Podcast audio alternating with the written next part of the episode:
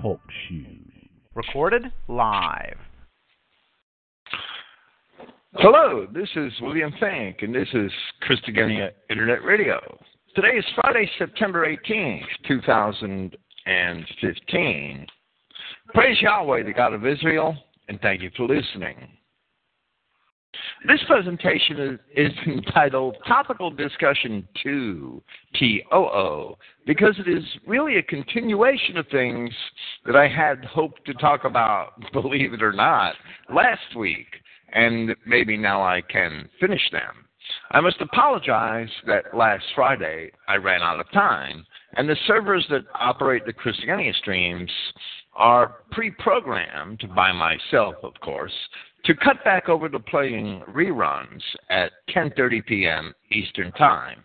That usually gives me about two and a quarter hours to complete a program, and we rarely use that much time.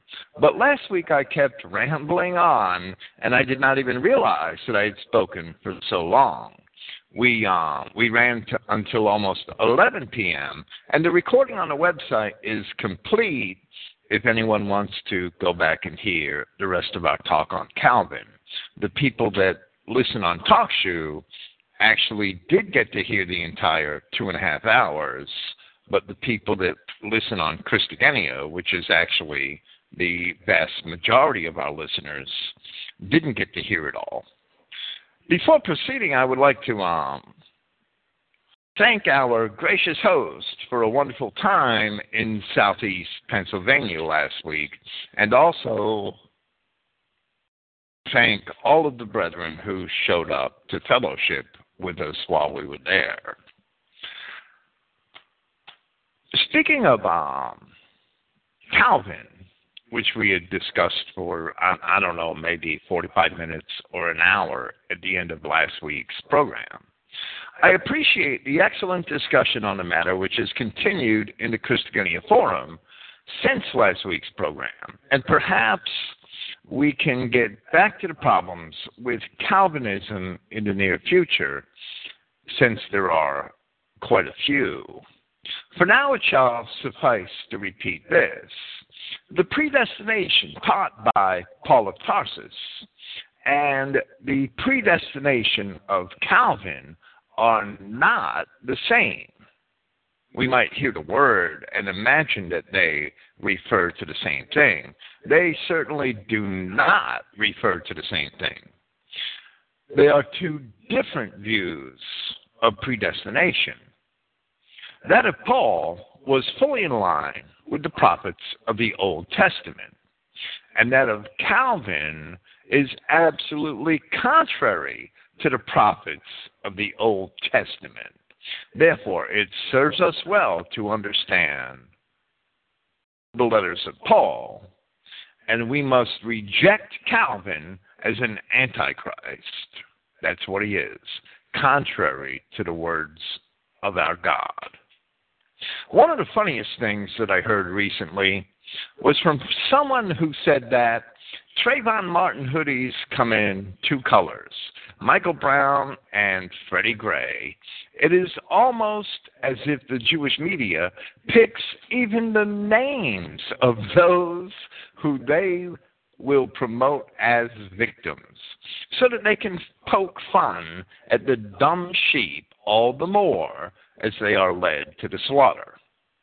And with that, speaking of the media, I want to comment quickly on the case of the Kentucky court clerk who, whose name I don't even have handy. That's how important it is to me. Who is currently being abused for refusing to issue marriage licenses to sodomites often some of our readers or listeners imagine that we at Christogenea should comment on every little thing like this that happens that's put into the news. But that is not our purpose. We'll comment on this case because the Howard comment is certainly not going to be what most people think it may be. But if your pastor is relying on news and current events to fuel his sermons, he's really no better than the stand up comic or the mainstream radio pundit who formulates his routines based on those same things. And they are all jokers because any fool can pick up a newspaper and formulate opinions. It's one thing to um, discuss certain political and social issues, it's another thing to become simply a mechanism that responds to news stories, like a like a radio talk show host, talk show host. I'm sorry. It is true that sometimes I write on certain political or social issues. But when I do, it is only because I am trying to make a point which I think transcends particular issues. So I may use a particular issue as a vehicle for expressing the transcendental opinion. But I am not ever going to react to the so called news as if it is news. Most of it's really not news. It's the same old crap happening for centuries, and it just gets recycled through different people in different ways.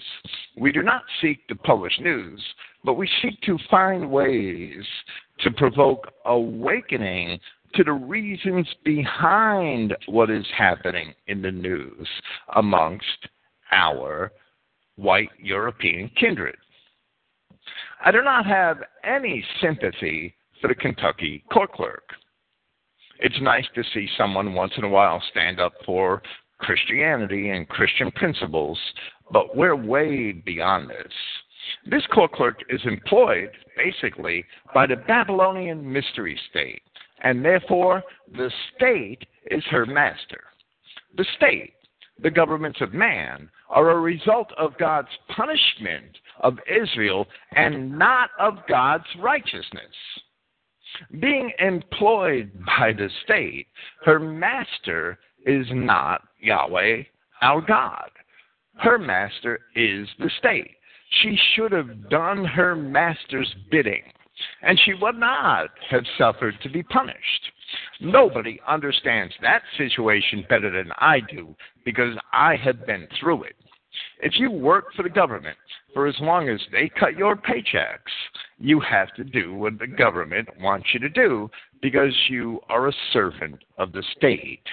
We as Christians may not like the situation, but that is the reality which we have to deal with. We cannot fix any of these modern states. We can only pray that they are soon replaced, supplanted by the kingdom of our God.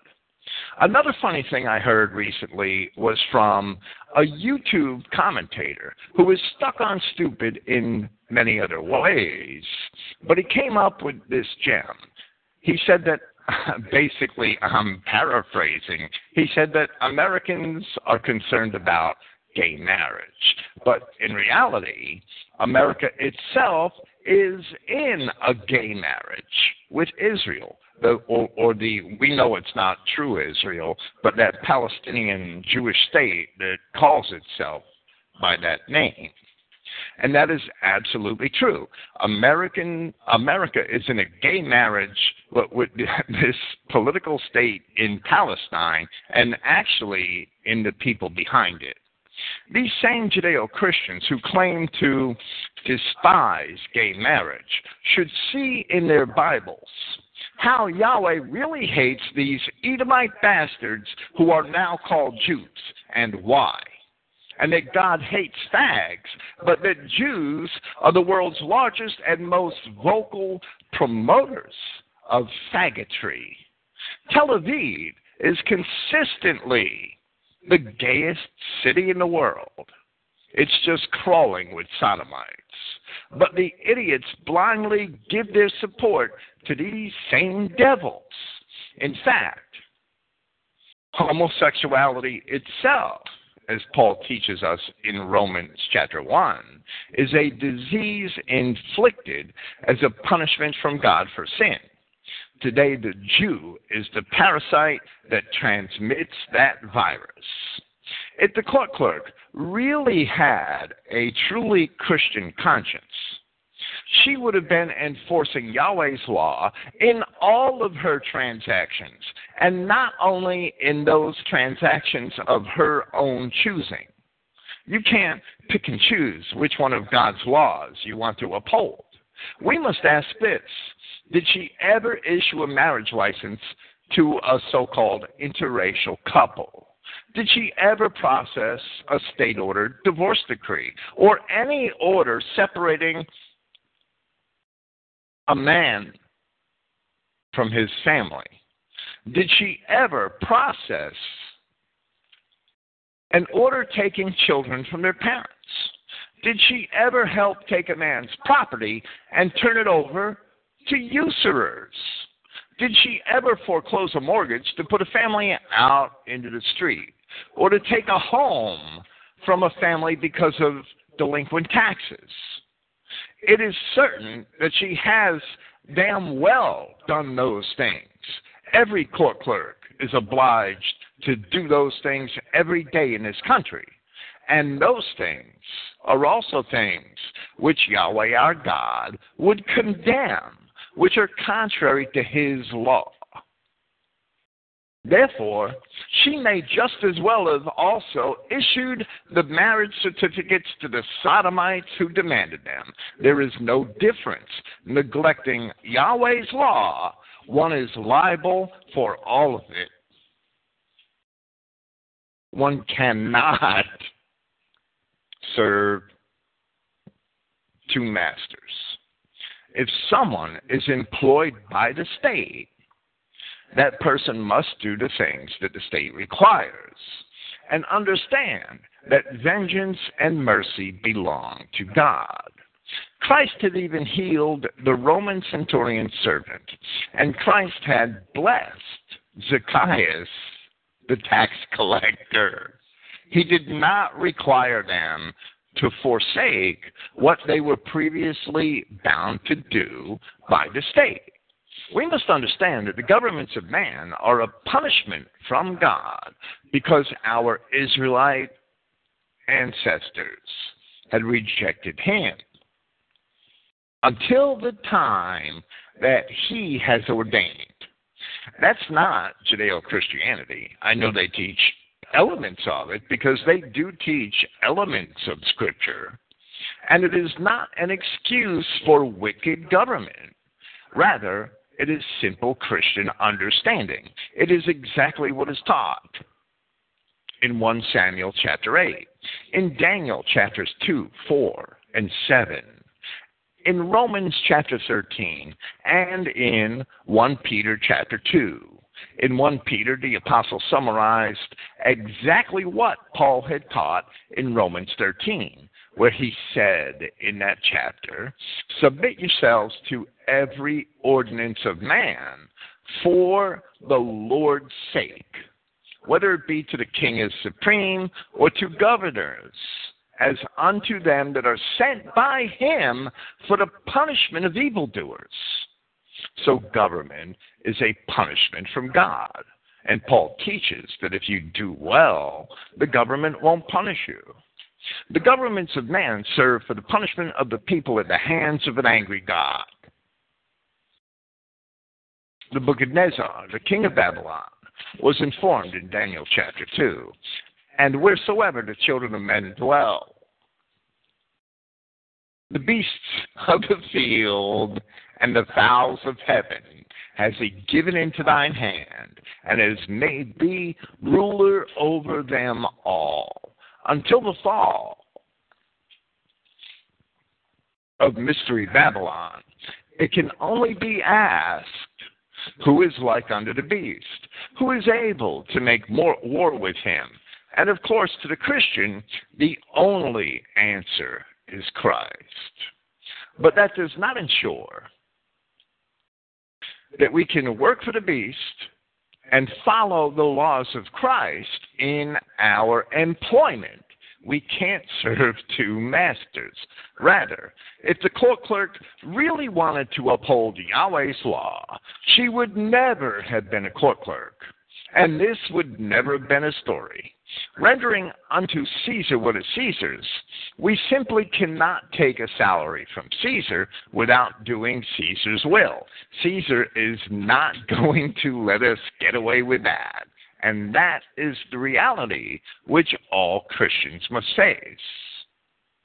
However, Christians must seek to please Christ in what they can control, with what is within their own control, as we have examples of that in the Roman centurion and in Zacchaeus, the tax collector. So, con- if the Kentucky clerk serves us in any regard at all, it is that we must understand that for Christians, there is no political solution, not even for court clerks. If you are a Roman centurion, or today that would perhaps be equivalent to a police lieutenant or to an army officer, you may one day have to shoot a white man in defense of government law. What are you going to do then? If you are a tax collector, you may have to exact money from a white man in order to satisfy government law. If you are a registered nurse, you may have to dispense pharmaceuticals odious to Christ but mandated by government health regulations, which are anything but healthy. If you are a teacher, you may have to give a course on evolution or so called sex education, which is and which should be repulsive to Christians. None of these things are good, but we do not awaken to that until we come to realize our Christian identity, study the laws of our God, and we see that we are already held captive. We are still in captivity and held captive by an evil system. All of this should be very humbling to us.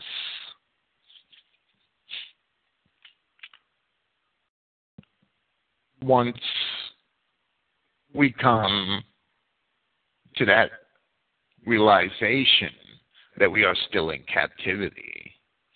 For this, the word of Yahweh says in Isaiah, and I will bring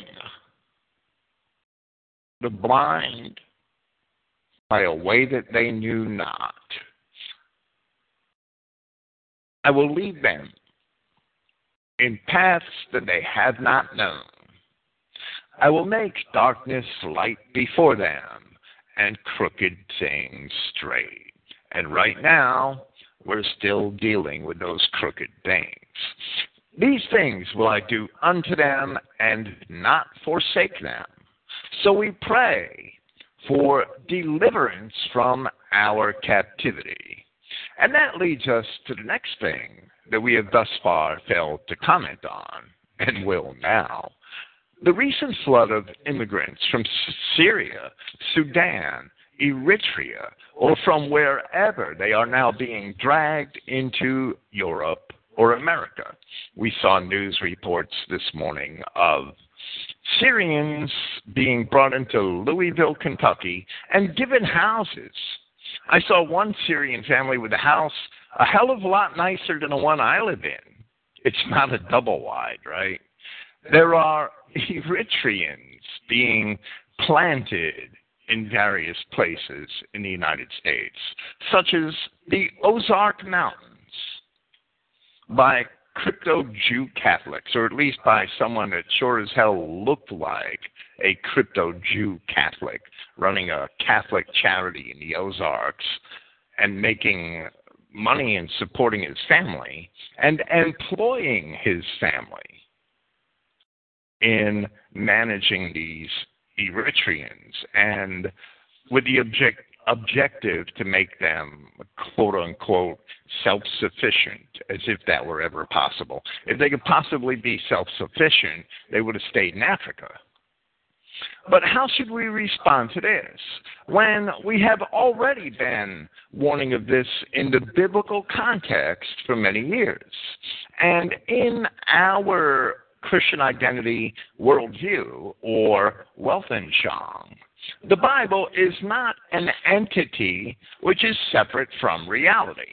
Instead, the Bible is what defines our worldview and our reality. Seeing the world through the lens of the Bible, we truly understand what is happening. The Word of God is our only true way of looking at reality and the only means by which we may by which we may properly assess what is happening. White nationalists might call this genocide, but we know that our salvation draws near.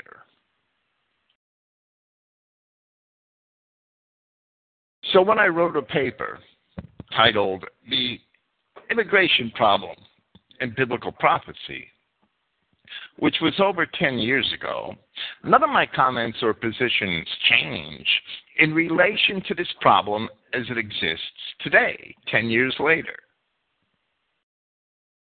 Whether a discussion of these things uses Mexicans as an example, which I did in 2005, or whether it is Africans or Syrians, is not an issue.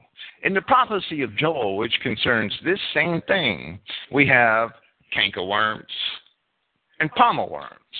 Yesterday, we were invaded by one, and now we are seeing the other. But the problem, the description, the reasons for it, the underlying causes are all still the same. There is no doubt. The more immigration we have, the greater our salvation shall be. And whether it be legal or illegal immigration is immaterial absolutely immaterial because all alien immigration into white lands is unlawful in the eyes of our God. Yet that too is being allowed by Him to happen for our punishment and for an ultimate display of His power, whether we like it or not. So it it, it, it sickens us to see our kindred overrun by these aliens. But we must know that the Bible, the Word of God, prophesied that and prophesied our salvation by which we should have encouragement. And as the Bible foresaw our being overrun with these aliens so accurately as it did once we understand the revelation, we should know that the promise of salvation is just as certain as the fact that we are being overrun with aliens. And they're planting niggers in every neighborhood. Pretty soon, they'll regulate a nigger into every bedroom. Like the Bolsheviks did. You don't think it's possible? The Bolsheviks regulated housing to that same extent after the October Revolution.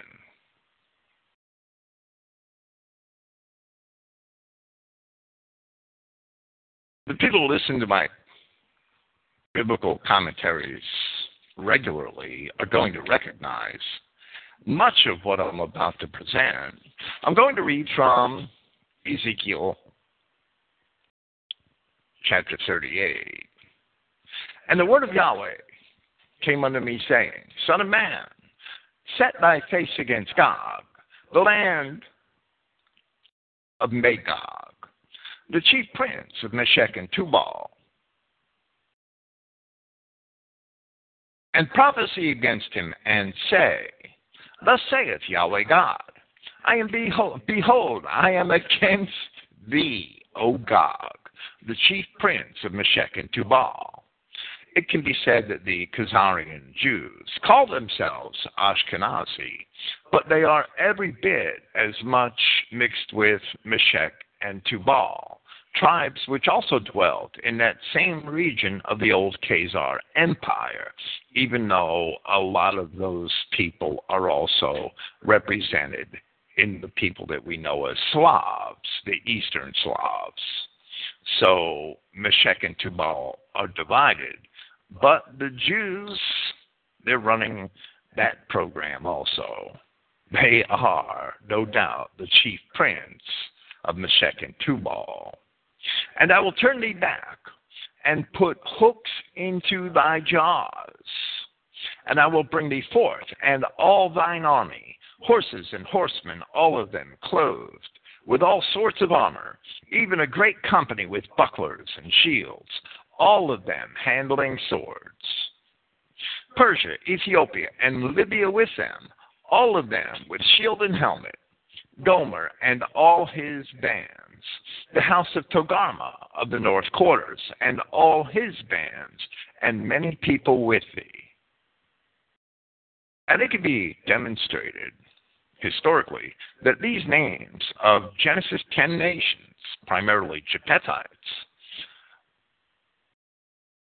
no longer belong to Adamic peoples, but they do describe the partial parentage of the mixed races of the wider Arab world. And when I say Arab world, I don't mean Arabia.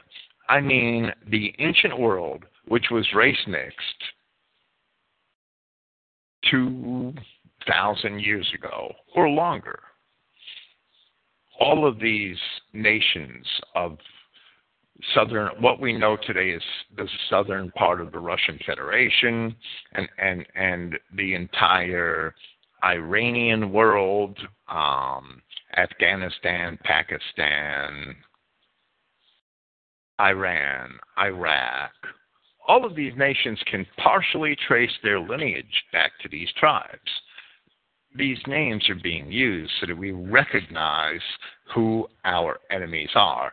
All of these nations are part of that same Arab world, as I see it, which is the Muslim world primarily, and all of the race mixed nations that were formerly Adamic. This is the real old world of our people.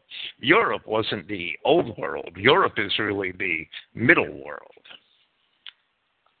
and the new world, part of the new world at the same time. So the the way to look at it, this is where we came from, and all those who all those tribes who were left left behind became race mixed.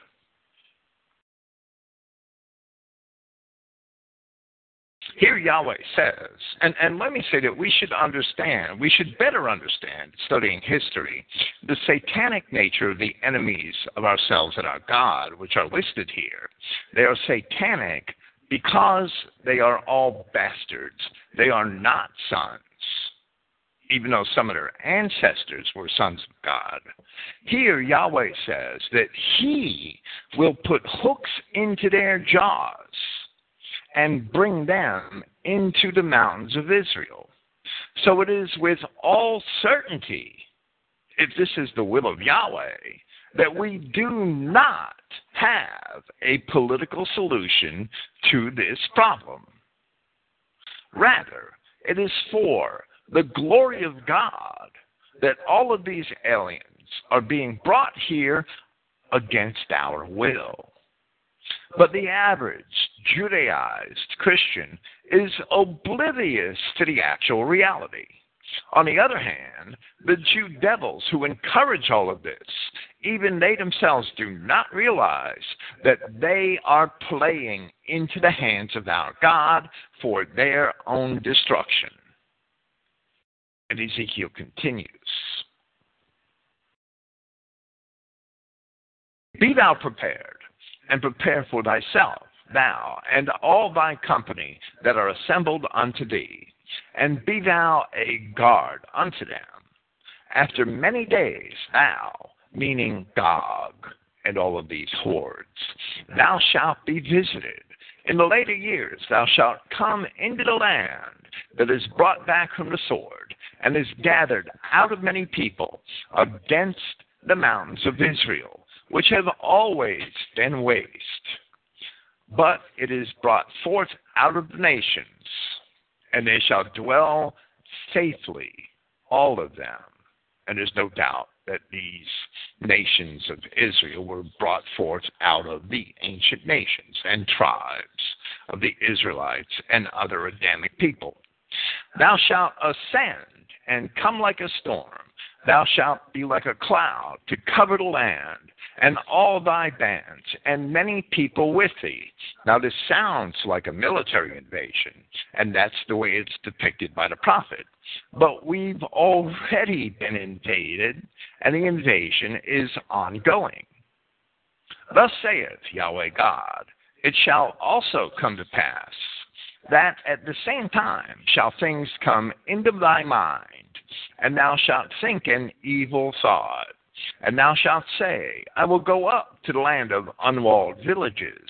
I will go to them that are at rest, that dwell safely, all of them dwelling without walls, having neither bars nor gates, to take a spoil, and to take a prey, and to turn thine hand upon the desolate places that are now inhabited, and upon the people gathered out of the nations, which have gotten cattle and goods that dwell in the midst of the land. Sheba and Dedan, more nations of the Arab world, and the merchants of Tarshish, with all the young lions thereof, shall say unto thee, Art thou come to take a spoil?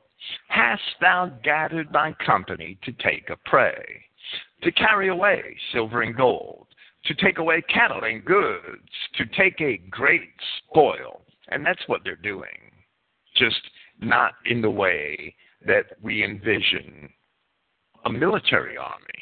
But the effect is still the same.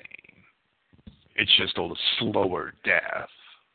Therefore, Son of Man, prophesy and say unto Gog, Thus saith Yahweh God, In that day, when my people of Israel dwelleth safely, shalt thou not know it, and thou shalt come from thy place out of the north parts, north in relation to the children of Israel.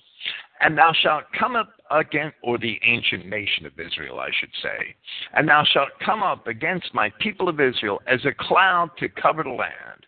It shall be in the later days, and I will bring thee against my land, that the heathen may know me, when I shall be sanctified in thee, O Gog, before their eyes. And no matter what you want to think of the African part of this, this is, and, and they too are simply part of the army of the Jews. This is exactly what is happening today, which we see described in a different way in Revelation chapter 20. And when a thousand years are expired, Satan shall be loosed out of his prison and shall go out to deceive the nations which are in the quarter, four quarters of the earth, Gog and Magog, to gather them together to battle, the number of whom is as the sand of the sea. And they went up on a breadth of the earth, and compassed the camp of the saints about, and the beloved city. And fire came down from God out of heaven, and devoured them. The thousand years when Satan was locked in the pit are the centuries of the medieval period when the Jews had no political power in Christendom. Now that the Jews have been loosed for 200 years, they have completely infiltrated and usurped our formerly Christian society. They are the Satan which has the camp of the saints encompassed with these alien hordes.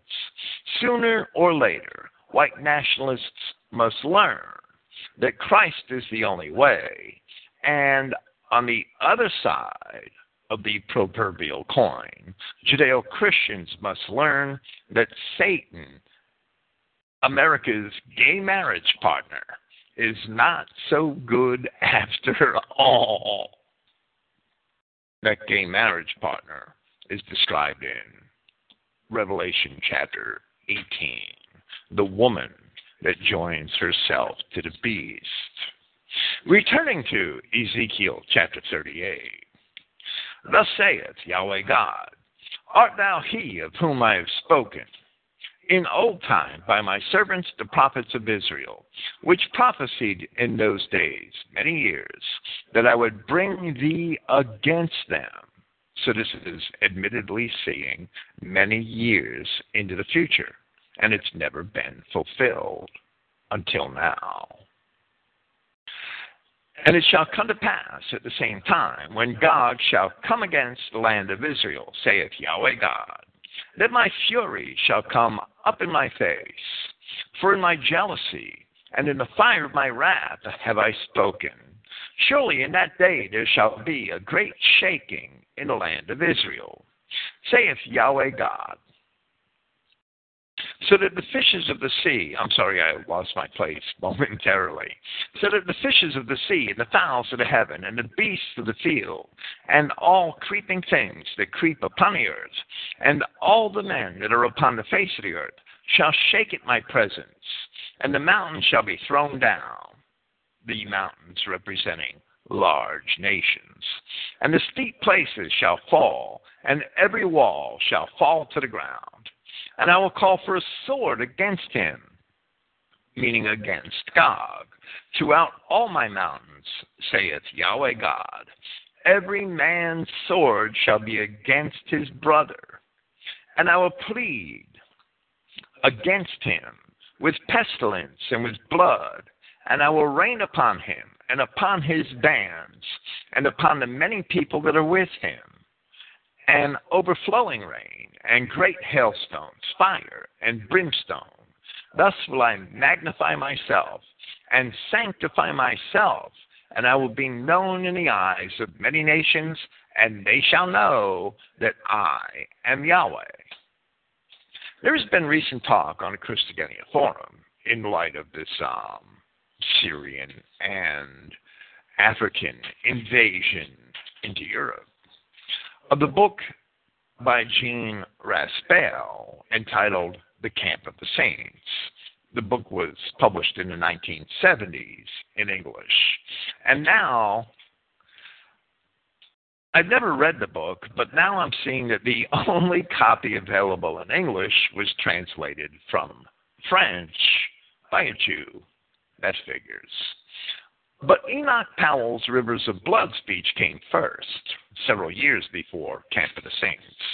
Both works forebode the situation which we have today and were evidently well ahead of their time. I've never read Raspail's book, but the title indicates that he may have been clued in to the actual meaning of Revelation chapter 20. The French, however, the French were the first to cave into the Jewish variety of the ideals of liberty, equality, and fraternity. So we reap what we sow. And it was Napoleon who forced the emancipation of Jews throughout Western Europe. So the word of Yahweh says that he is putting these hooks into the jaws of all these aliens and that he is bringing them here so that he may ultimately destroy them in the sight of many nations, which are indeed the nations of Israel. In this manner will the prophecy of Obadiah be fulfilled, where it says, For the day of Yahweh is near upon all the heathen. As thou hast done, it shall be done unto thee thy reward shall return upon thine own head. For as you have drunk upon my holy mountain, so shall all the heathen drink continually.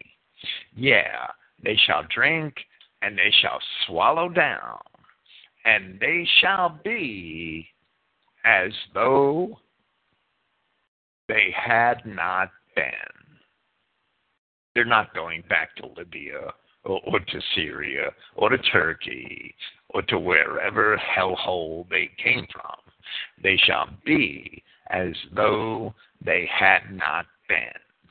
But upon Mount Zion shall be deliverance, and there shall be holiness, and the house of Jacob shall possess their possessions. And the house of Jacob shall be a fire, and the house of Joseph a flame and the house of Esau for stubble. It's telling when Christian identity pastors love to teach Obadiah 18, but they don't mess with Obadiah 15 and 16. Those men are frauds. And they shall kindle them and devour them, and there shall not be any remaining of the house of Esau, for Yahweh has spoken it. So all the heathens shall be as though they had not been. They won't even exist any longer. And the house of Esau will be gone completely as well. So, where we see the prophets, more ancient than Ezekiel, prophesying of the destruction of the invaders on the mountains of Israel, we must not think that these things were fulfilled in ancient times. They certainly were not. The Assyrians, the Babylonians, and others with them who invaded ancient Israel were not destroyed in this manner in which Ezekiel describes. And Ezekiel lived after most of the Israelites were taken captive by the Assyrians. And Ezekiel's talking about the future, not of the past. So, where Ezekiel gives this prophecy in his 38th chapter, and he says in verse 17, Thus saith Yahweh God, Art thou he of whom I have spoken in old time, speaking of Gog, of the land of Magog, in old time by my servants the prophets of Israel, which prophesied in those days many years that I would bring thee against them. We still look for the fulfillment of these things which have not yet taken place. However, we see them transpiring before our eyes in the current so-called I don't I don't like to call it immigration, but I, I, I have to because that's the word that we all understand. In the current so-called immigration dilemma. Therefore, we can also see unfolding today what was prophesied by one of those ancient prophets by Joel. And understand that since the Assyrians were not destroyed at that time, that according to Ezekiel, who wrote as many as 50 years after Joel, Joel's prophecy actually applies now. In fact, chapter 3 of Joel proves that the prophet had not written until after the Assyrian captivity and invasions of Israel and Judah. So Joel can't be talking about that. He must be talking about some point far into his own future where he says, The word of Yahweh came to Joel, the son of Pethuel. Hear this, ye old men, and give ear, all ye inhabitants of the land. Has this been in your days, or even in the days of your fathers? Now, Joel 3 proves that the Assyrian invasions had already happened. And this has not been. But he says, Tell ye your children of it. And let your children tell their children, and their children another generation, that which the palmerworm has left, the locust has eaten, and that which the locust has left, the cankerworm has eaten, and that which the cankerworm has left, the caterpillar has eaten. Awake, you drunkards, and weep, and howl, all ye drinkers of wine, Judeo Christian wine, because of the new wine, for it is cut off from your mouth. For a nation has come up upon my land, strong and without number, whose teeth are the teeth of a lion. He has the cheek teeth of a great lion. He has laid my vine waste and barked my fig tree. He has made it clean bare and cast it away. The branches thereof are made white. I am the vine, you are the branches. This is talking about the children of Israel. Today, the palmerworms and the locusts have indeed left a little for the cankerworms and the caterpillars. However, neither of any of them have actually finished with their consumption. Obadiah prophesies the destruction not only of the house of Esau, which are those same satanic Jews described as Gog in Ezekiel and as Satan in Revelation chapter 20. But Obadiah also prophesies the destruction of all the heathen who are eating and drinking upon Yahweh's holy mountain, the mountains of Israel in Ezekiel. Joel chapter 2 promises deliverance from the enemy, but does not give many details except to say things such as the sun shall be turned into darkness and the moon into blood before the great and terrible day of Yahweh come. Now, when I used when, when I interpreted similar language in my revelation commentary several years ago, and I stand by it today. The darkening of the sun and the moon turning into blood actually reflects the failure of governments ordained by God on earth. And the Roman government was one of those beasts ordained by God. And the moon turning into blood, I interpret as the administrations of men, which also failed when Rome fell. That entices me to mention something else, which has come up in the Christogenea Forum, but it was only raised by um, one member. Only one member was evidently fooled by this clown, John Hagee, and his so called blood moons. Wherever we see it prophesied in Scripture, of an omen that the moon turns to blood.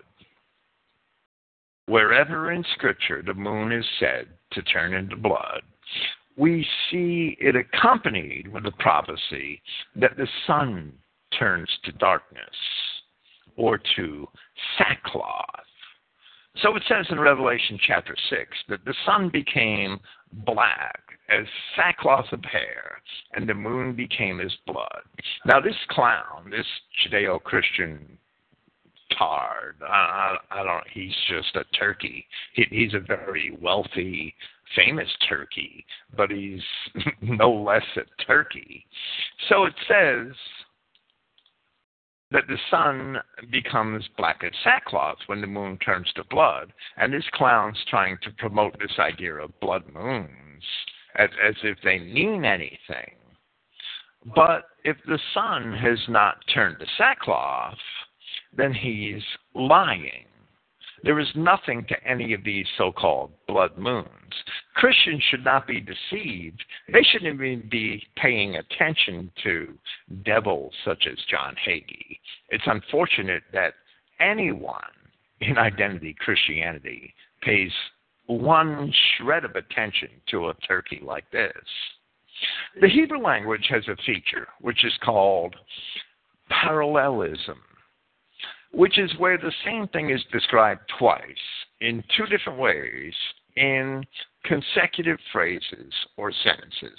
There are many examples of this in both the Old and New Testaments. But there is a greater parallelism which is employed in the prophetic writings. For instance, where we see consecutive messianic prophecies in Isaiah, that does not mean that there is more than one Messiah. That simply means that aspects of the same Messiah are being prophesied in different discourses in different ways. So, where it says in Isaiah chapter 9, verse 6, that unto us a child is born. And then in Isaiah chapter 11, it says, And there shall come forth a rod out of the stem of Jesse, and a branch shall grow out of his roots. What we have is two different prophecies of the same Messiah. This is an example of parallelism in the prophets. It's a loose one, but this parallelism which is a feature of Hebrew grammar and a feature of Hebrew poetic style, was also employed on this grander scale by the Hebrew prophets. Another example is in Ezekiel where it laments the king of Tyre and the prince of Tyre. And a lot of people insist that that's two different people. And it's not two different people at all, it's a Hebrew parallelism. So, when we read Ezekiel chapter 39, we must consider that it is not a prophecy which is meant to describe something consecutive with the events prophesied in Ezekiel chapter 38.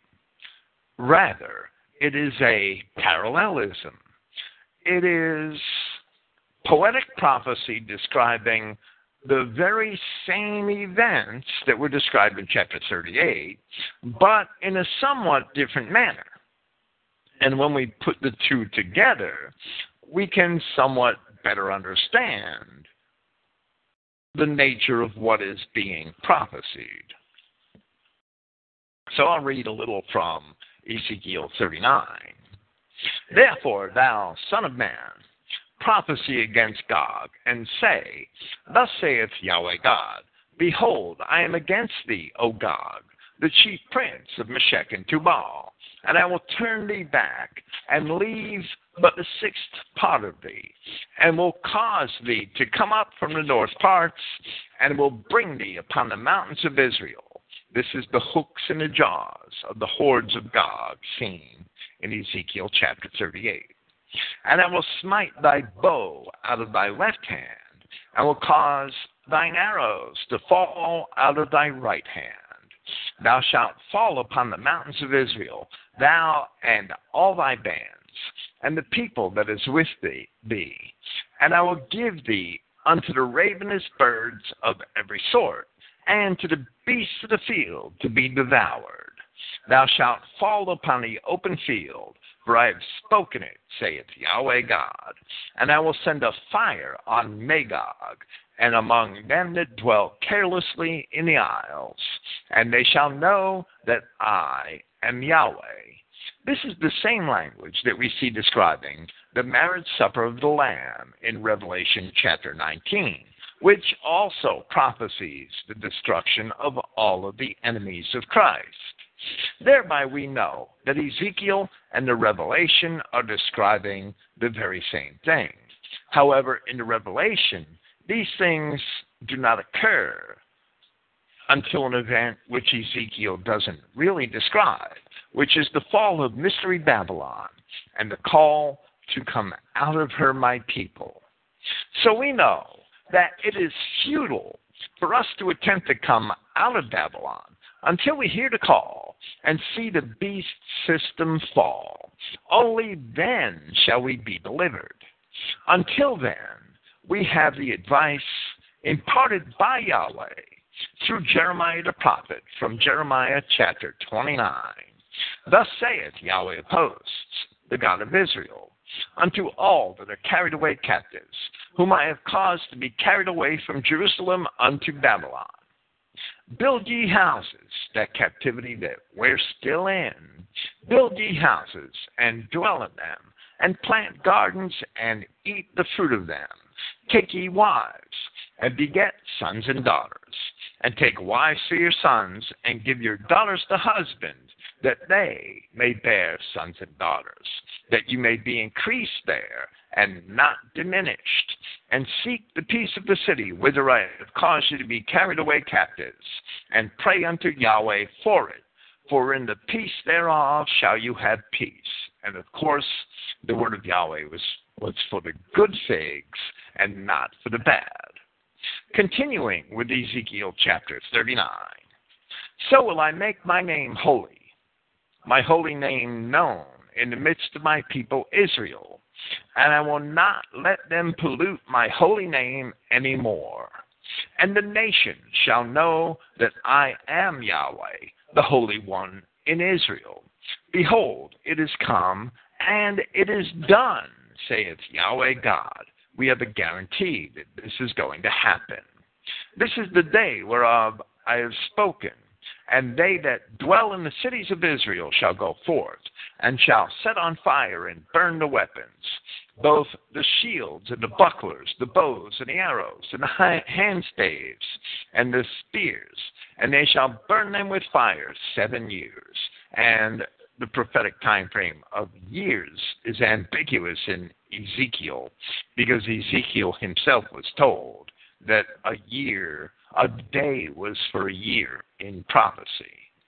So that they shall take no wood out of the field, neither cut down any out of the forests, for they shall burn the weapons with fire, and they shall spoil those that spoil them, and rob those that robbed them saith Yahweh God.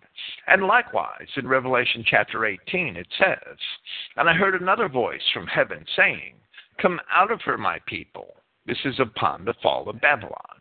That ye be not partakers of her sins, that ye receive not of her plagues. For her sins have reached unto heaven, and God has remembered her iniquities. Reward her, even as she rewarded you, and double unto her according to her works. And the cup which she has filled, fill to her double. The people of God take their part in vengeance after Babylon falls. Until then, we have no political solution, and neither should we want one. If we had a political solution, if we, by some weird stroke of providence, elected a good president or a good EU parliament that cared about Christian interests, we would only forestall our salvation.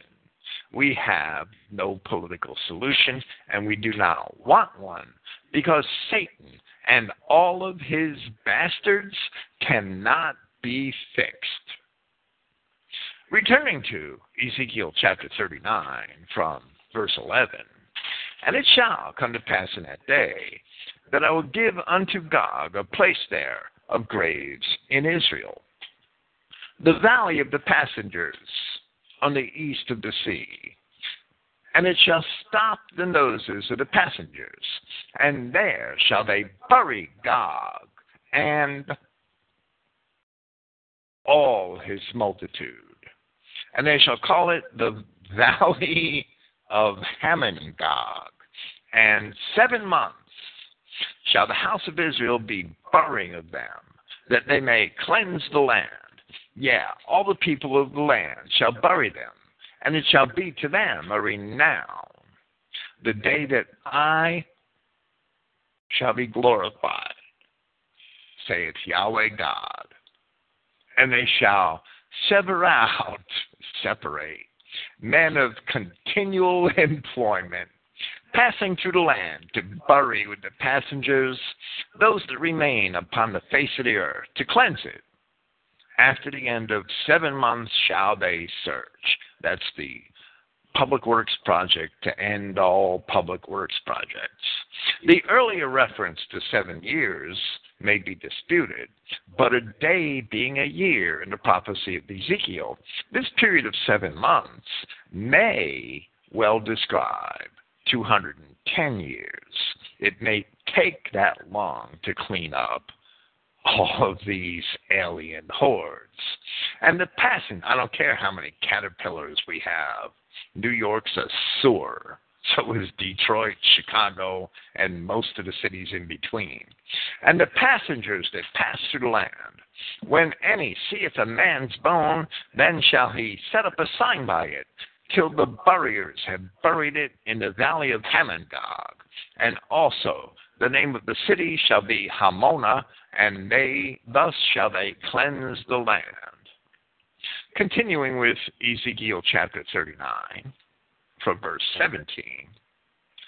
Thou shalt, and thou, son of man, thus saith Yahweh God, speak unto every feathered fowl, and to every beast of the field, Assemble yourselves, and come, gather yourselves on every side to my sacrifice, that I do sacrifice for you, even a great sacrifice upon the mountains of Israel.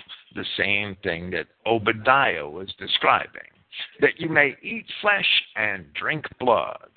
Ye shall eat the flesh of the mighty, and drink the blood of the princes of the earth, of rams, of lambs, and of goats, and of bullocks, all of them fatlings of Bashan. and ye shall eat fat till ye be full, and drink blood till ye be drunken of my sacrifice which I have sacrificed for you. Thus shall you be filled at my table, my table, the marriage supper of the Lamb, in Revelation chapter 19. Is all about this same thing.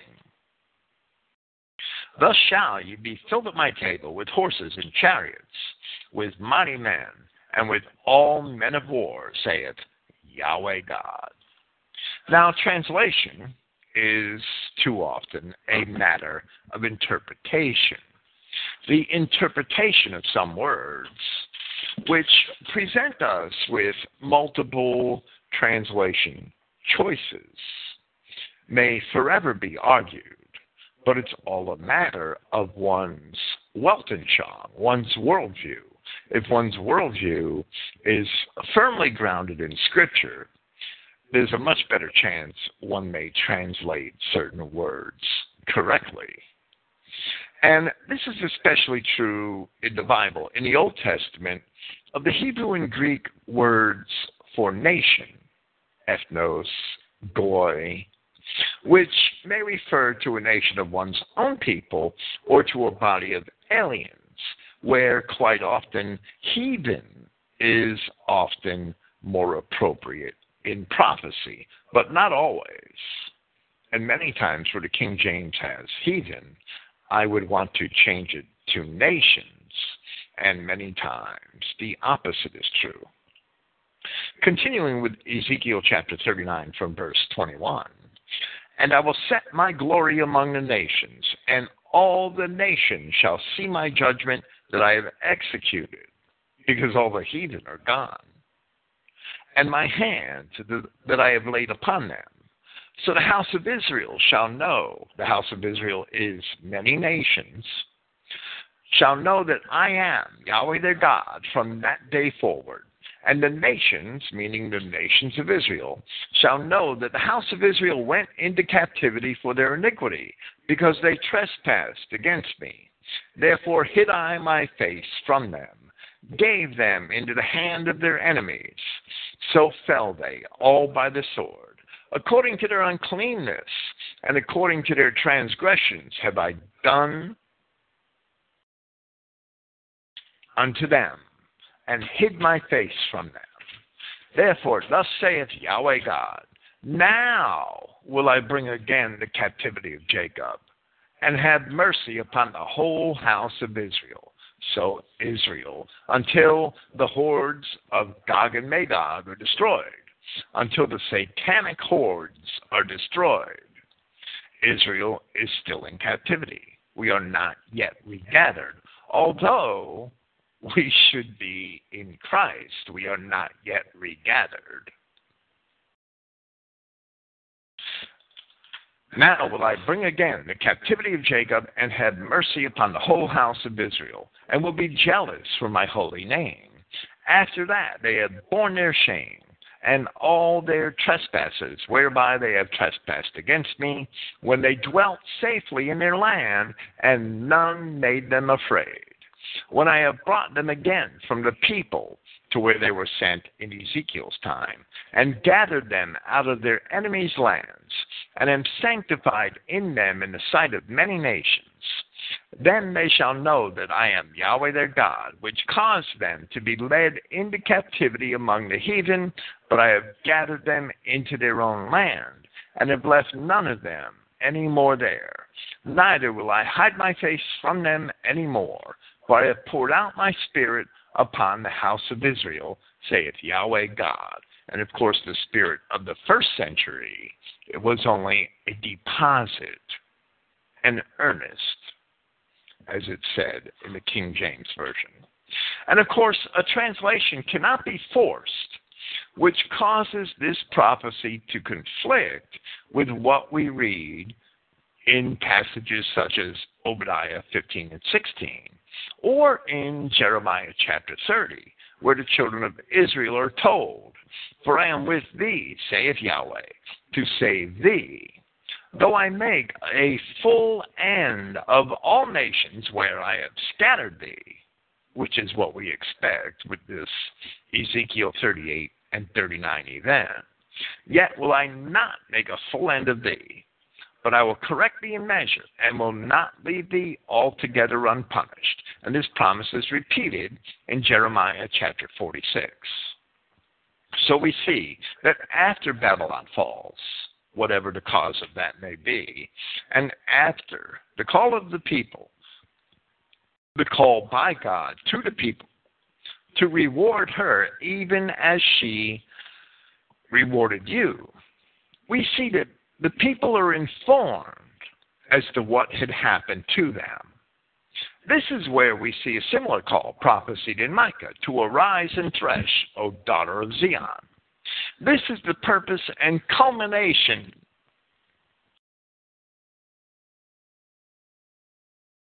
of what we call Christian identity. The truth is not going to magically drop out of heaven, delivered by a winged angel inscribed on golden tablets. That's not the way it happens. The Word of Yahweh has promised an Elijah ministry in which he shall turn the heart of the fathers to the children and the heart of the children to the fathers, lest I come and smite the earth with a curse. These are the last words of the Old Testament. This is what Christ says must happen before he returns, and that is not a coincidence.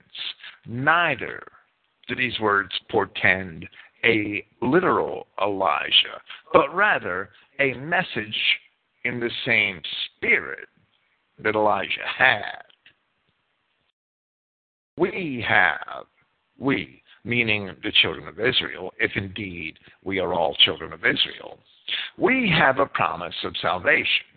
But we also have a promise that all of the aliens brought here are indeed going to be exterminated as a matter of the will of our God.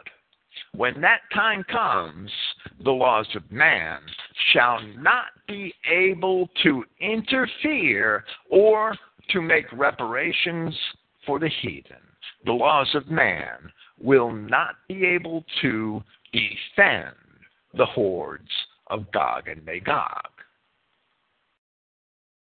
the armies of Satan, the flood of the serpent.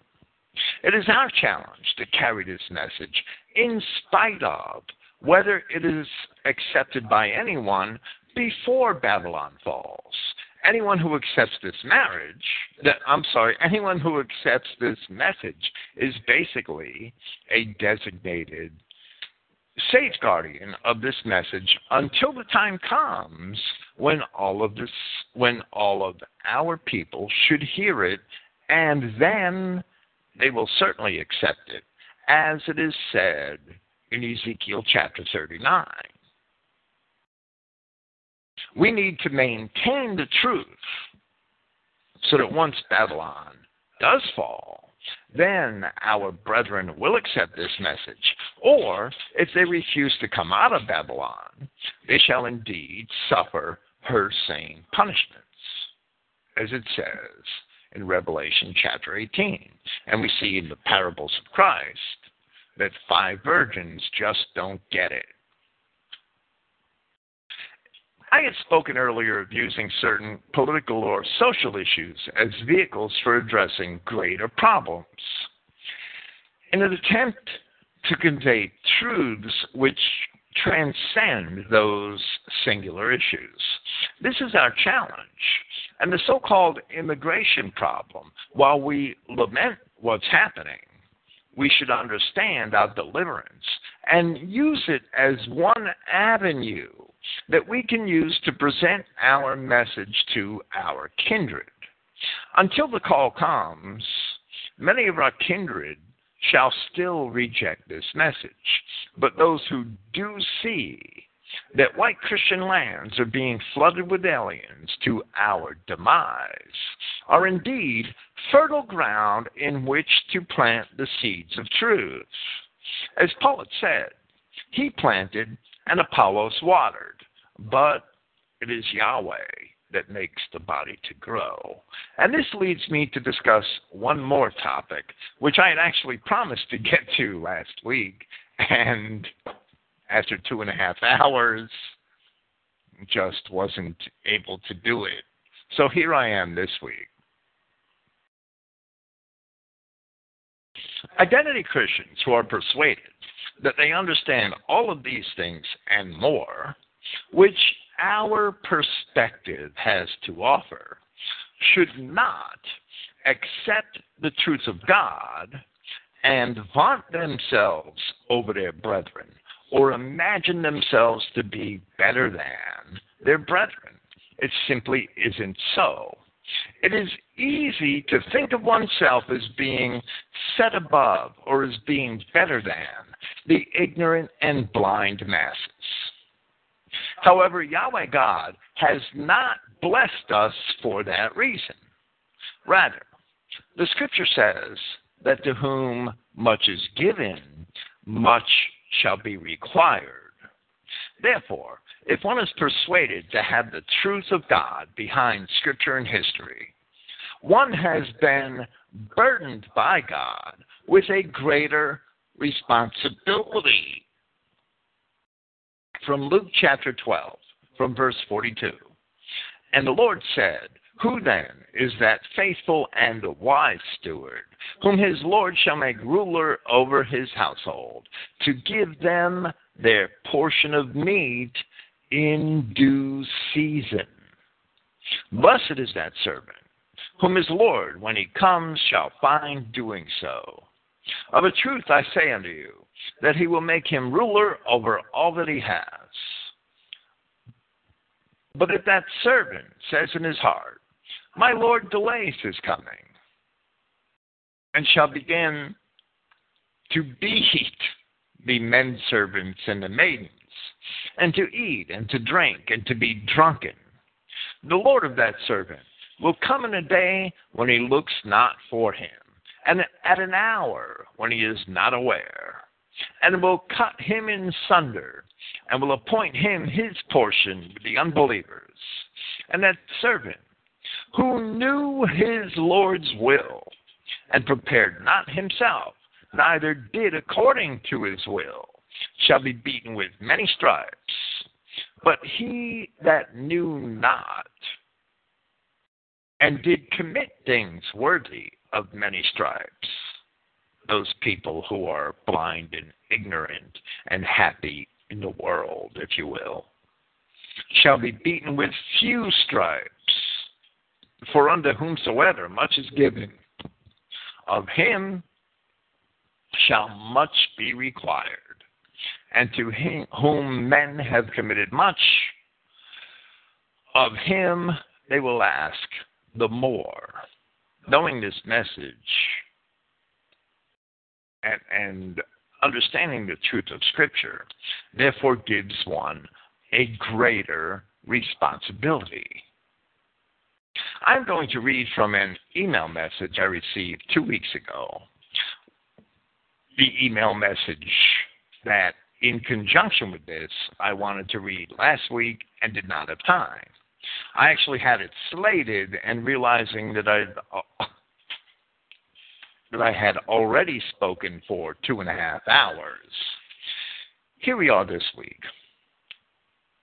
I'm not going to divulge the name of the person who sent me this email, and I will cut out some of the material which is of a personal nature and actually I'm not even going to get through the entire email.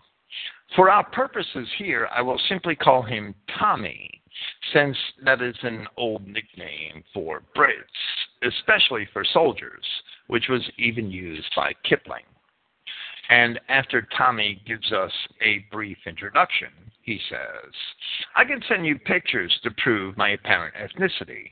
However, although I agree with all the premises of your arguments, I cannot agree to the extent that you think that whites today are Adamites, and he's addressing me. Please don't discard this email yet. I'm not that impatient. In fact, I think most whites today are treacherous and cunning snakes who readily accept the foreigner into their country because there is little difference between them in that both are mixed species bipeds. And I believe that most whites today are the seed of Cain. And, and um, Tommy is basically treating DNA in a rather odd manner and I won't get into all of the details of that. First, I would respond by saying that many whites are the seed of Cain. No doubt. But who is really white is another matter entirely. Many people are considered white by society. That doesn't really mean that they're white. Even Arabs, who are certainly the seed of Cain, and these Turks and, and other um, people from the mixed race margins of Europe,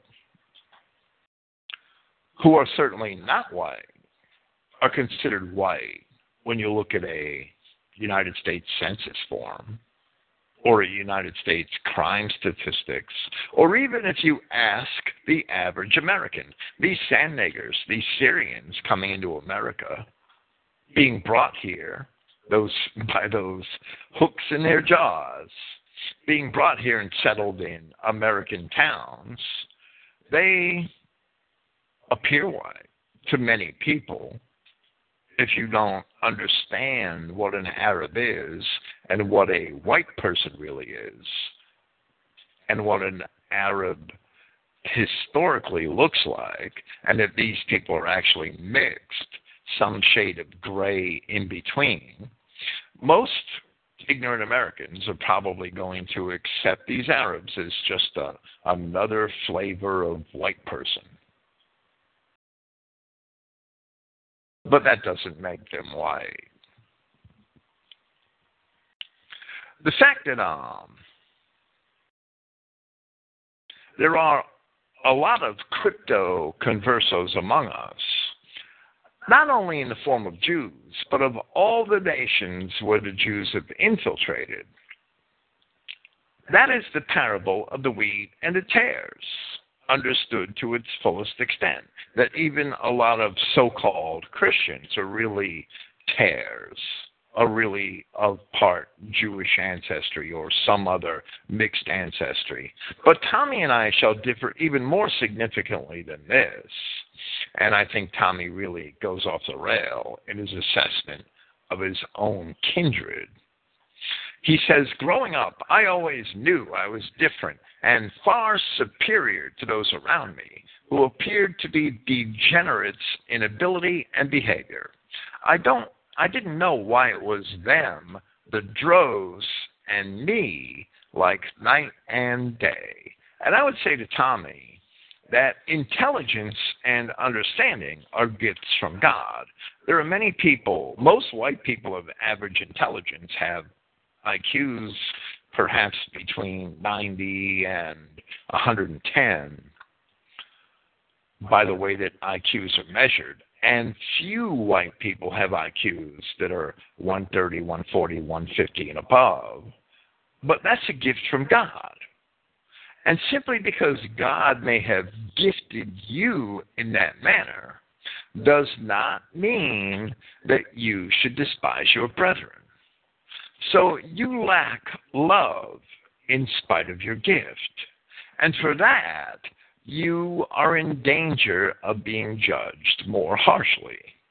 This is the entire meaning which underlies Paul's illustration of the parts of the body of Christ and the differing functions of each part in 1 Corinthians chapter 12 that the eye should not despise the hand and the hand should not despise the foot and Paul follows that same illustration by his exhortation to love in 1 Corinthians chapter 13. And that is not a mistake that Paul did that. And Tommy says, All my adult life I have been slandered and rejected from the society and prevented from obtaining any position of relative comfort and influence. Where I can have a family and decent life of my own, commensurate with my abilities. And I understand more than anybody because I've worked in government bureaucracy and in corporate management in my past life. And I understand that people who are intelligent and gifted are actually feared by their less intelligent and less gifted superiors and, and coworkers and will be marginalized and will not be promoted and will not be offered better jobs for that reason. Because men who are in positions of authority more often than not, not all the time, but more often than not, and especially in government bureaucracy, are in fear of people below them who are more intelligent than them. And that dynamic, plus the fact that white males are purposely being marginalized today, is why Tommy has had these problems all of his adult life, but he's assigning the problem to the wrong reasons. And he says, I avoid most social situations because I am quite openly scorned and ignored for no apparent reason. Well, the apostles warned us that if we were to uphold Christian values, that this would happen to us. Today, I feel completely disconnected from those around me who are corrupt self promoters and useless fools, serving themselves and Mystery Babylon. I have come to the conclusion when speaking to ordinary people that every word is a lie to deny your royal nature and place these obstacles in your way to oppress you and put you at a disadvantage and see why they are called the false accuser and spoiler. And this is not because these people are necessarily Canaanites.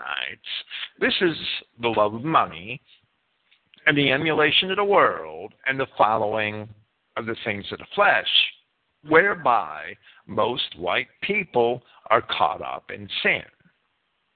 Where at one time in white society, a man would rise to the top if he had the intelligence and the tools by which to supply the community with what was needed in a given situation. And where a man derived his personal worth from what he had to offer his community, there was a time when the intelligent and the strong would rise to the top. That's not so today. Today, the world is under the control of the adversaries of our God, and intelligent or strong or able white men are usually diminished and kept down on purpose. And, and that's evident in, in our society in many ways. But that does not make our fellow white people devils because they go along with this system set up by the Jew out of the love of money and the emulation of the world and the pursuit of the things of flesh. The same thing was done by the Israelites of old, and the evidence is recorded all throughout the historical and prophetic books of Scripture. That does not make them devils because they sinned or because their value systems were not the value systems of God. As Paul himself quotes from the Psalms, in Romans chapter 3, as it is written, there is none righteous, no, not one, and that includes Tommy. And that includes me. There is none that understands. There is none that seeks after God. They are all gone out of the way. They are all together become unprofitable. There is none that doeth good. No, not one. This is why we, we, we require the mercy of God in order to assure our salvation. Without his mercy, we have no salvation. Their throat is an open sepulchre. With their tongues they have used deceit. The poison of asps is under their lips. Our people were told that if you allow the Canaanite among you, just like we have the Jews among us today, that we would learn the ways of the Canaanite. So our people today act like Jews. And the values in the standards, the standards of our society are the values of the Jews. They're not the values of the Aryan. So, of course, any upright Aryan male who cares about the laws of his God and the ways of his God are not going to get along in the society. That's just the way it is. It's back to the court clerk. The court clerk wants to work for Caesar. She has to uphold the desires of Caesar. She cannot uphold the laws of God working for Caesar.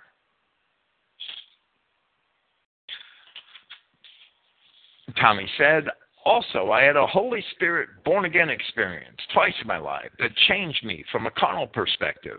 And as you were saying in your Galatians series, that this is what happens when hearing the gospel. Yes, I believe it is what happens. When we hear and accept the gospel of Christ, we start to inquire into his word and his law and seek to conform ourselves to it. And Tommy says, twice because I blasphemed the Spirit and it left me. The first time around, and I returned to my carnal nature, I have come across Adamites on rare occasions in passing and once in a romantic relationship that was interfered with by snakes, and I have partially reconciled, that are not broken vessels. He had come across Adamites on rare occasions that are not broken vessels. And they are physically and mentally superior to their tare siblings and fathers and mothers, as I am to mine. He only met other intelligent men. That's all he meant. Night and day again, the last of the wheat harvest is taken out from among the predominant tares because the genetic blueprint is still present, albeit diluted down within the white nations. But make no mistakes, whites themselves, by and large, are all tares, just like the early Jews. And that's not true. An Adamic child of God cannot have tares for parents. As Christ himself had said in Matthew chapter 7, do men gather grapes of thorns or figs of thistles? And then he said, Even so, every good tree brings forth good fruit, but a corrupt tree brings forth evil fruit. A good tree cannot bring forth evil fruit, neither can a corrupt tree bring forth good fruit. Every tree that brings not forth good fruit is hewn down and cast into the fire. Wherefore, by their fruits you shall know them. However, as Paul had also explained, all have sinned and fallen short of the glory of God. With that, we should understand that merely being in the state of sin does not make one a tare. Tommy himself admitted blaspheming the Spirit, and it left him. And that made him basically just like his brethren in a state of sin. But it didn't make him a tare. Otherwise, the Spirit could never be with him in the first place. His brethren are still in a state of sin that Tommy felt when he blasphemed the Spirit. He shouldn't blame his brethren or imagine them to be tares or despise his brethren because they do not have the same consciousness of these things that he does. He has a gift, a higher awareness, an awakening. He should use it properly and love his brethren which is what Christians are commanded to do. They're not commanded to love their brethren who are believers, they're commanded to love their brethren, even when they sin.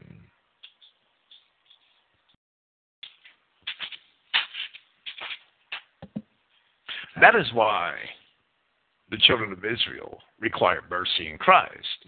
Tares had no mercy at all. All have sinned, yet all are not tares. And he says only Jesus knew them apart. Physiologically, in my opinion, wheat live longer, have a larger cephalic index, and have longer necks and broad shoulders with an athletic physique. And, and you know, David in the Psalms had lamented the fact that the wicked lived longer and prospered. Sometimes Tommy's statements are true, but not all the time. And originally, the differences between wheat and tares may have been more striking, but originally was 5,000 years ago. The tares have sufficient Adamic blood to be able to fool most, if not all, of the wheat. That is the way it is, and we are told it would be that way until the fulfillment. That is why the gospel of God alone can divide us. But first, the wheat must be called to hear the true gospel, and that has not yet happened on any large scale. Most of our people, even if they're Judeo Christians, have never heard the true gospel of Christ. Ostensibly, the scripture says that the people shall not receive the call until Babylon falls to come out of her. And even then, many of them will choose not to come out of her and will thereby suffer her punishment. That does not make them tares. That only makes them fools. As Paul says elsewhere in another context, deliver sinners unto Satan for the destruction of the flesh, that the spirit may be saved in the day of the Lord Jesus. We can be sinners. We can be apostates. We're still children of God that have the Spirit of God. And the Spirit of God cannot inhabit bastards, broken cisterns. He goes on to talk about physiognomy. Most whites have narrow foreheads like Negroes, proving they are tares. Well, skull shape is actually a better determinant of race than skin color or eye color. And he says they are physically degenerate or weaklings. He speaks about a phenomenon in biology called anis- anisogamy, where the certain versions of a species adopts a more juvenile adult appearance than a fully developed one. And he believes that tares are missing genetic information, so they are stupid. Like children, you can clearly see that they are physically underdeveloped, overall, and in brain capacity. They are logical people also, whereas tares are illogical, prone to circular arguments. And he says, well, stupid. First, there is a total lack of proper education and discipline in our society. And even in the Proverbs, men are warned about being foolish or slothful. So it is evident that these traits have always been a problem of our people. But it is also evident that such things as processed foods, poisons within vaccines, chemicals in our water, and other environmental toxins and other dietary toxins affect our physical and mental health. However, if in ancient Israel there were not foolish and slothful people who were weak, then it is hard to imagine that they would be addressed with such terms. From Proverbs chapter 12, the way of a fool is right in his own eyes, but he that hearkens unto counsel is wise. A fool's wrath is presently known, but a prudent man covers shame. He that speaks truth shows forth righteousness, but a false witness deceived. A prudent man conceals knowledge, but the hearts of fools proclaim foolishness. The hand of the diligent shall bear rule, but the slothful shall be under tribute. The righteous is more excellent than his neighbor, which is a word meaning one of the same flock. But the way of the wicked seduces them. The slothful man roasts not that which he took in hunting, but the substance of a diligent man is precious. There were foolish and stupid men, and diligent and intelligent men among the wheat from the beginning. But Tommy says anyone who is stupid is not an Adamite. Anyone who is not born again is not an Adamite. And Tommy is self righteous. He is quite conceited. There were stupid Adamites all throughout history and scripture. It is easy for us to see such stupidity in hindsight. I don't think there's a man alive who could say that he was never stupid. Committing any sin can be considered stupid. Tommy admits blaspheming the Holy Spirit, which he claimed to have, twice, not once, twice. So Tommy was at one time stuck on stupid.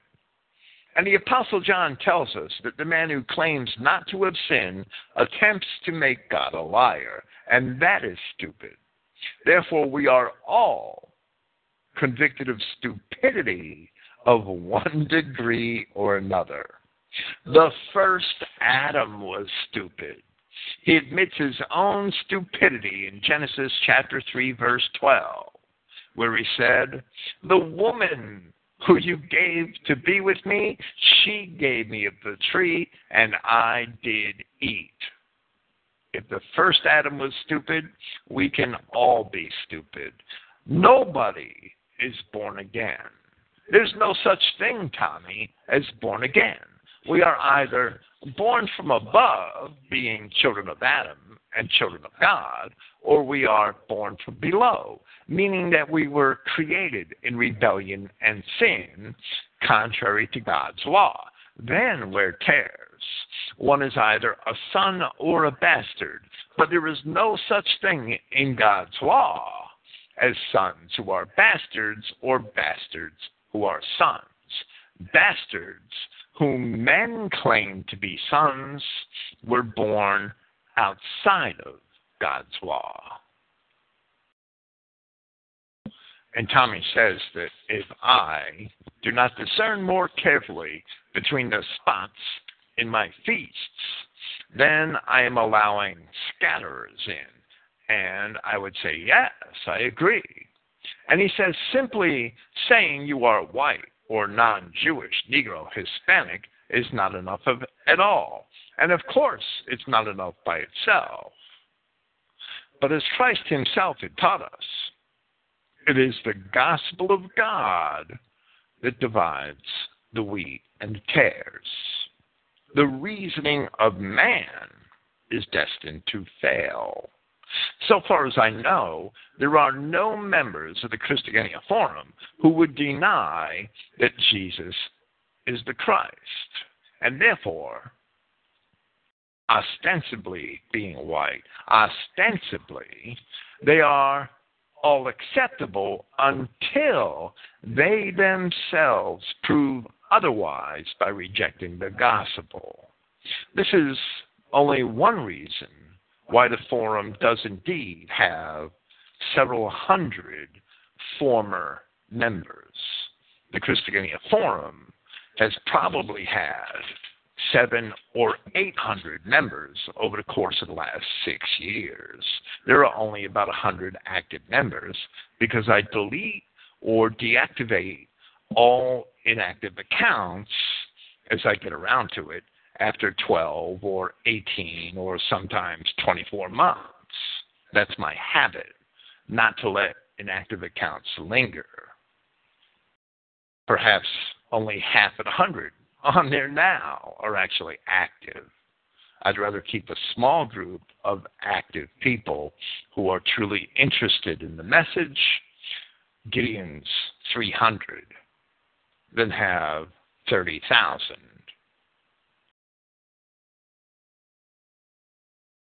So there's a constant and natural vetting process. And not everybody that left our forum is a tare. I would never claim that.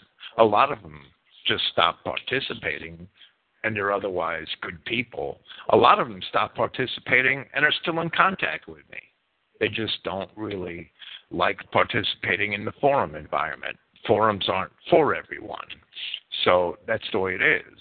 But it's Christ. When you encounter another man who is ostensibly white, It's Christ. It's the gospel of Christ that has to be the final determinant. That's the way it has to be. Tommy says, only those who can say that the world despises them and that they can show or admit to real persecution in their lives, socially and or institutionally, are Adamites and those with the Holy Spirit. If you live each day uncomfortably being aware of the enmity between the seed lines and being subject to random displays of abuse and violence, then you are an Adamite.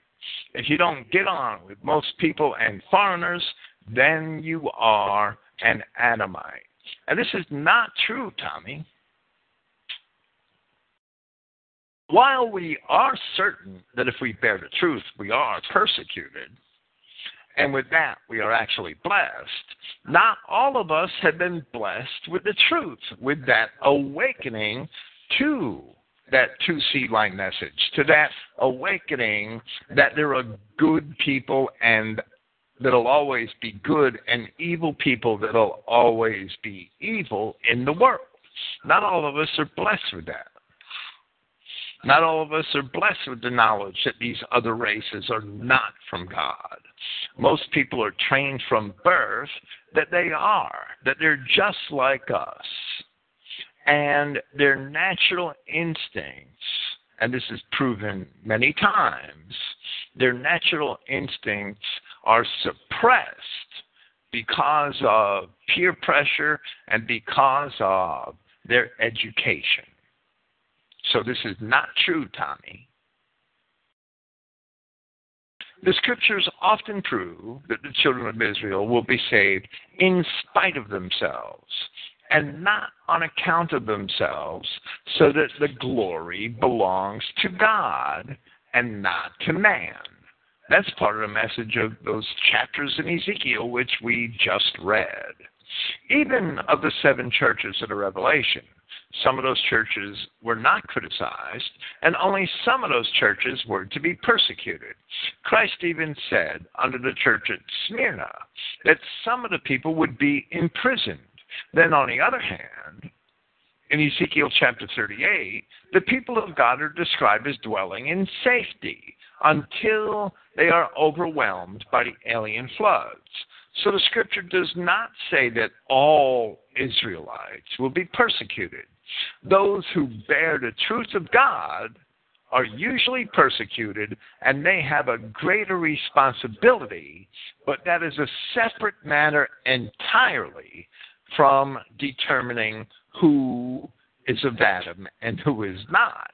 Most Adamic people are in that state of sin that you yourself have admitted being in out of your own stupidity, blaspheming the Holy Spirit in your words. Tommy says, I have a huge respect for your work, but there is no uninterrupted line of pure whites going back to the Exodus evident in the European nations, especially given the level of persecution the anointed experience and lack of knowledge. As Jesus said that, you were taken out of the world. In my view, the remnant has always been very small, except when it was a nation as Israel. Then the genetic stock was multiplied so it could withstand the ages. And Tommy's really got this screwed up.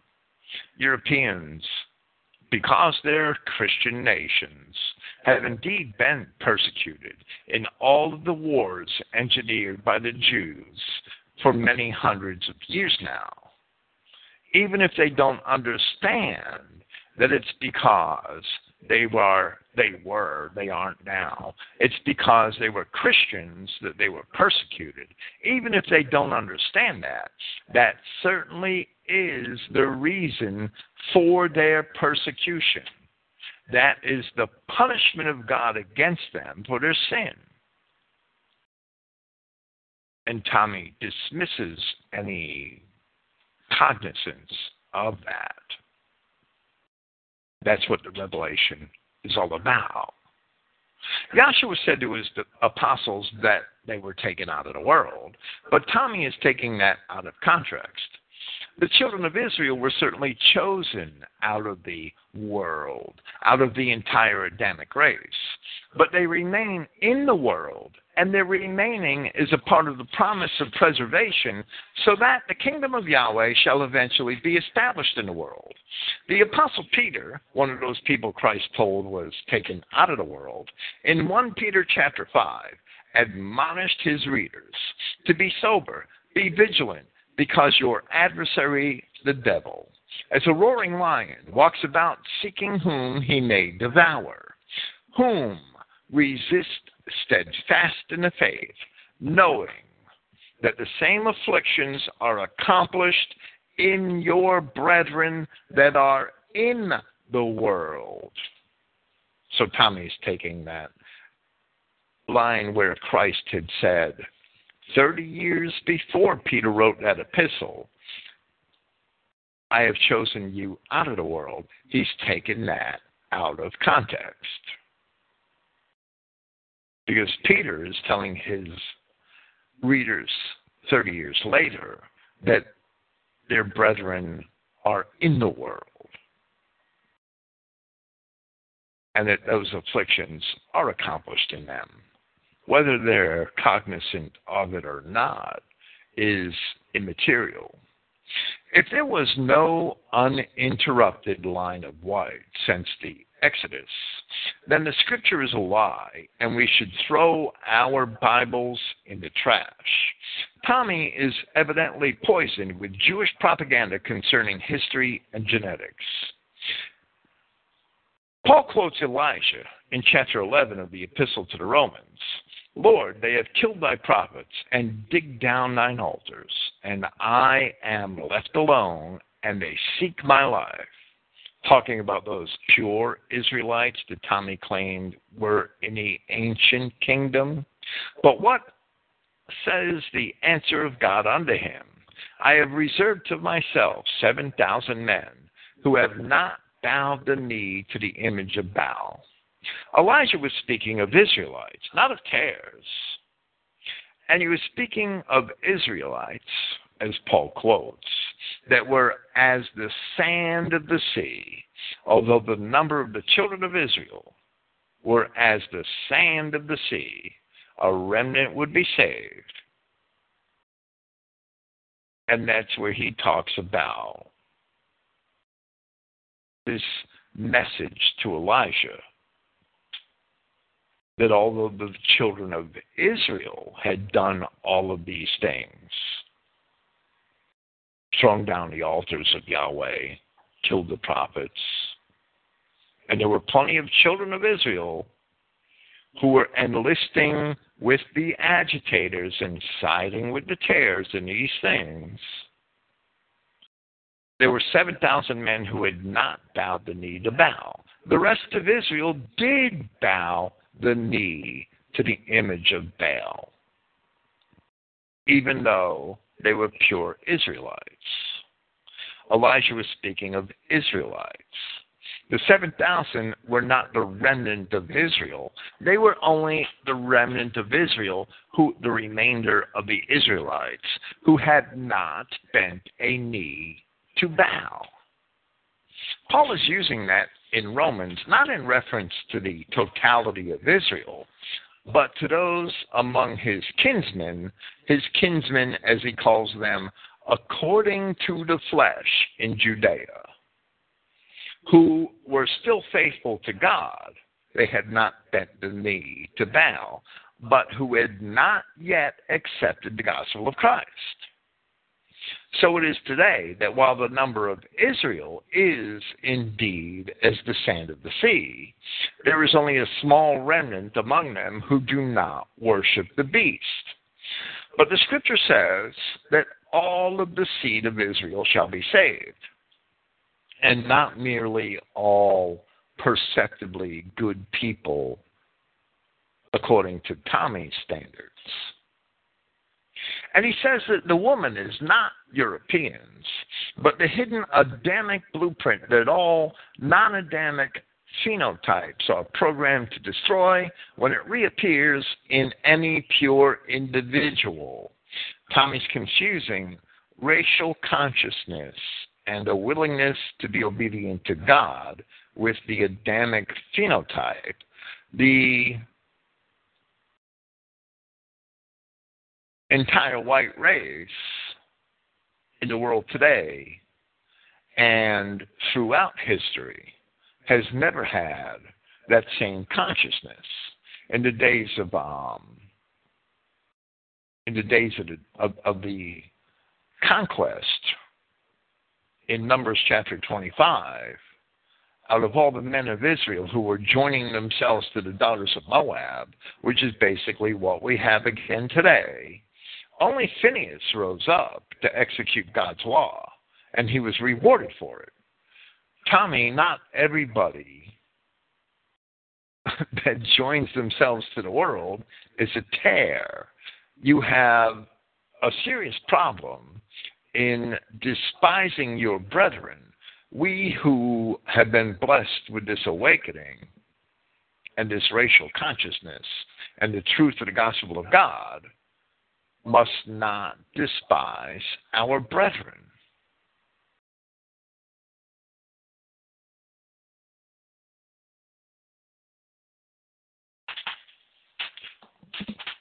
With that, I'm going to end because I'd only be repeating myself to answer the rest of Tommy's paper.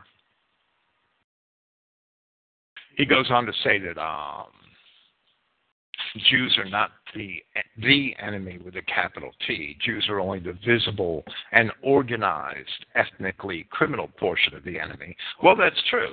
All non-whites are the enemy. All bastards are the enemy. But we must focus on the active and visible portions of the enemy, which even he characterized as the Jews.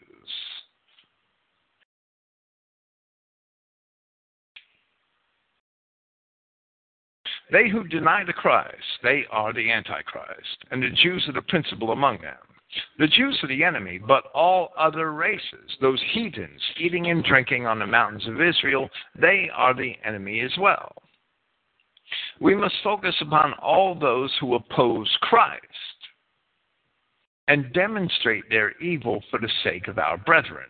We must balance our Christian identity teachings to both sides of the seed line, not only to the historic struggles between them and to what the enemies are doing to us, but to what we are doing as well, to where we fail so that we can improve ourselves. I'm going to address the rest of Tommy's letter in pieces, perhaps on the Christogenea forum or, or in, in portions of my upcoming podcasts on the on the on, on the writings of Paul where I have opportunity. The scriptural truth is this, and perhaps we can elaborate on it further as we continue through the epistles of Paul. Blindness. Most of our people, most Adamic people, are still in a state of blindness. And blindness is punishment from Yahweh for disobedience to his law.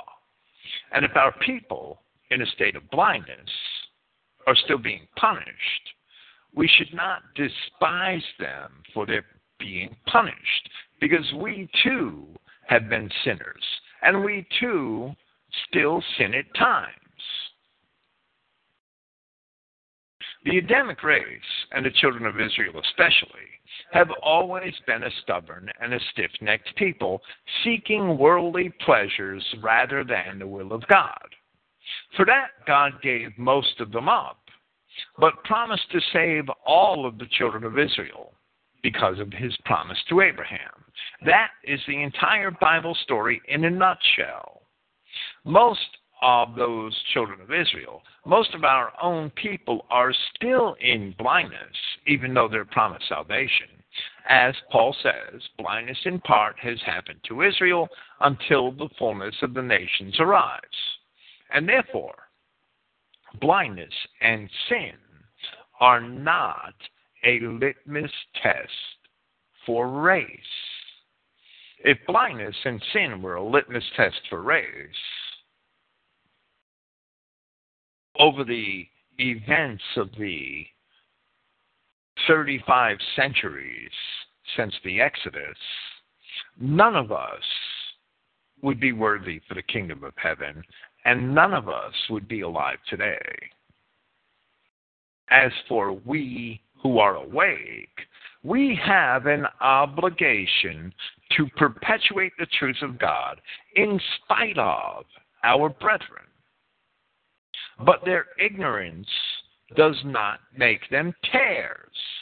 And our awakened state gives us a burden of responsibility, but not a license to despise those of us who still slumber. Those who are awake are fortunate. We're blessed. But as Solomon himself had said in Ecclesiastes chapter 1, for in much wisdom is grief, and he that increases knowledge increases sorrow. We who are awake can look at our current world situation, the world situation of our race, and we have that sorrow. There's no doubt. In much wisdom, there is grief. That's the way it is. That's the burden of God. That's the patience and faith of the saints. So instead of despising our brethren, we should follow Paul's model of prayer where in Romans chapter 9 he prayed for his kinsmen according to the flesh, and he prayed that they would come to the same awakening the call to obedience in Christ. And those who didn't awaken were destroyed in the fall of Jerusalem by the Romans and given over to the bad figs to become a reproach and a curse and a taunt and a proverb in all the lands where they were sent. We don't despise our brethren. We don't imagine them to be tares simply because they don't open their eyes to the truth and to Christ. And we don't look down upon them if we are blessed with higher intelligence and higher awareness. Those things are all gifts from God. We, when we have gifts from God, it is required that we are good stewards of those gifts and dispense of them at the proper moments.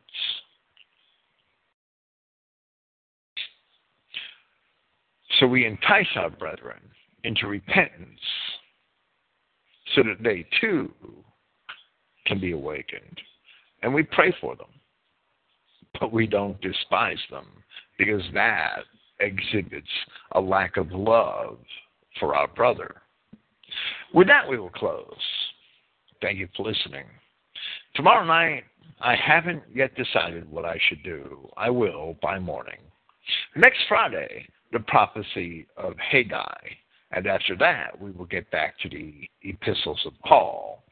The next Christogenea Europe with Sven Longshank shall be on September 27th. Thank you for listening. Praise Yahweh, the God of Israel, and good night.